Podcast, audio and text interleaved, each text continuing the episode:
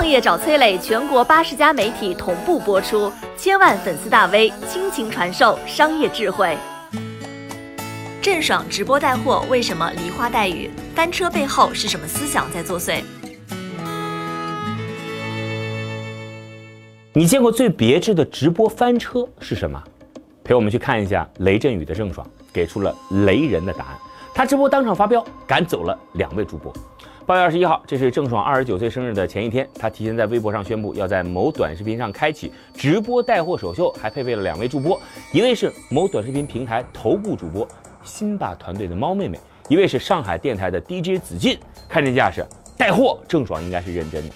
但事情的走向让所有人大跌眼镜啊！播着播着，她脸色是越来越难看，先打岔助播介绍产品，又是责怪带货太认真，然后把不乐意写在脸上，直接发话，请让我安静一会儿。最后呢，还冲着助播说：“这是我自己的直播间，没想让两位来，业绩跟我有什么关系啊？”助播只好离开，郑爽的情绪跟着也就崩溃了。她捂住眼睛，停止卖货，反复强调：“这样的直播太过于商业化了，我不是想来挣钱的。”最后呢，甩下狠话，称以后可能不会再直播了，直播就此中断。以这样不一般的方式翻车之后，网络上迅速发酵，大多都在指责郑爽不敬业，没有契约精神。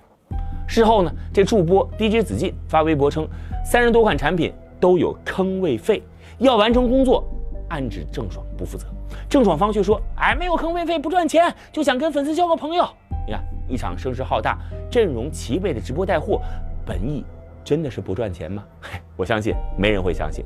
从这一系列不可思议的操作上看来呢，郑爽更像是看不上这样的赚钱方式。这钱，他赚的委屈。为什么委屈啊？是赚钱少吗？嘿网上爆出一张郑爽这次直播活动的坑位费：三十五万坑位费的商品二十五到三十个，五十万坑位费的商品十五个，整场下来仅仅是坑位费就一千六百多万。据说呢，在直播终止之前，这郑爽的带货已经超过六千万了，再加上销售额百分之五到二十的佣金，一个晚上郑爽就能赚两千多万。如果她稍微努力一点，三千万不是梦想，这不比他辛苦几个月拍戏赚钱少啊。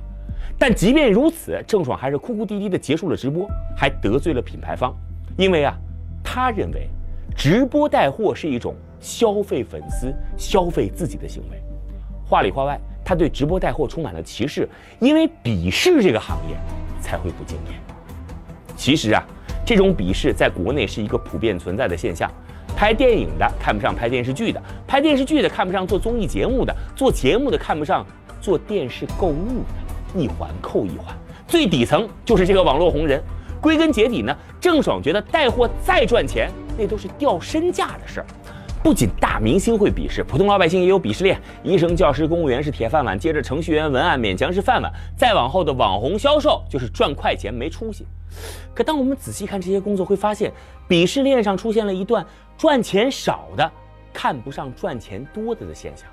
不少人心中，一个公务员哪怕月薪三四千，也比一个月赚两三万的程序员要体面。销售一个月赚十万，也没法跟程序员相提并论。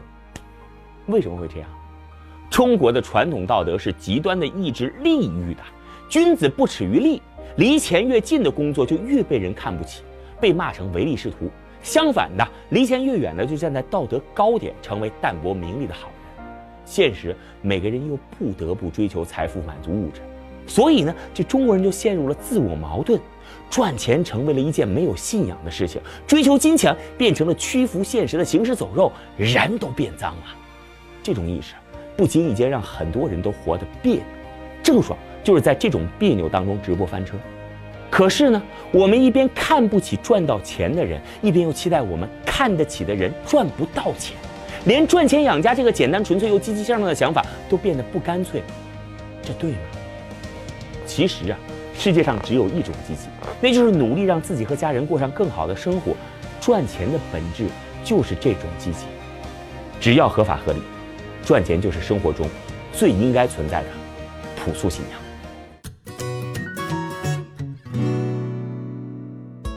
我是崔磊，很多互联网公司都曾邀请我去分享创业方面的课程，包括抖音、快手、百度、阿里、腾讯等等。我把主讲内容整理成了一套音频课程，里边包含如何创业、如何做副业、优质项目剖析等等，相信啊会对您有所帮助。下拉手机屏幕，在节目简介里边添加我的个人微信，这套课程今天免费送给您，快去领取吧。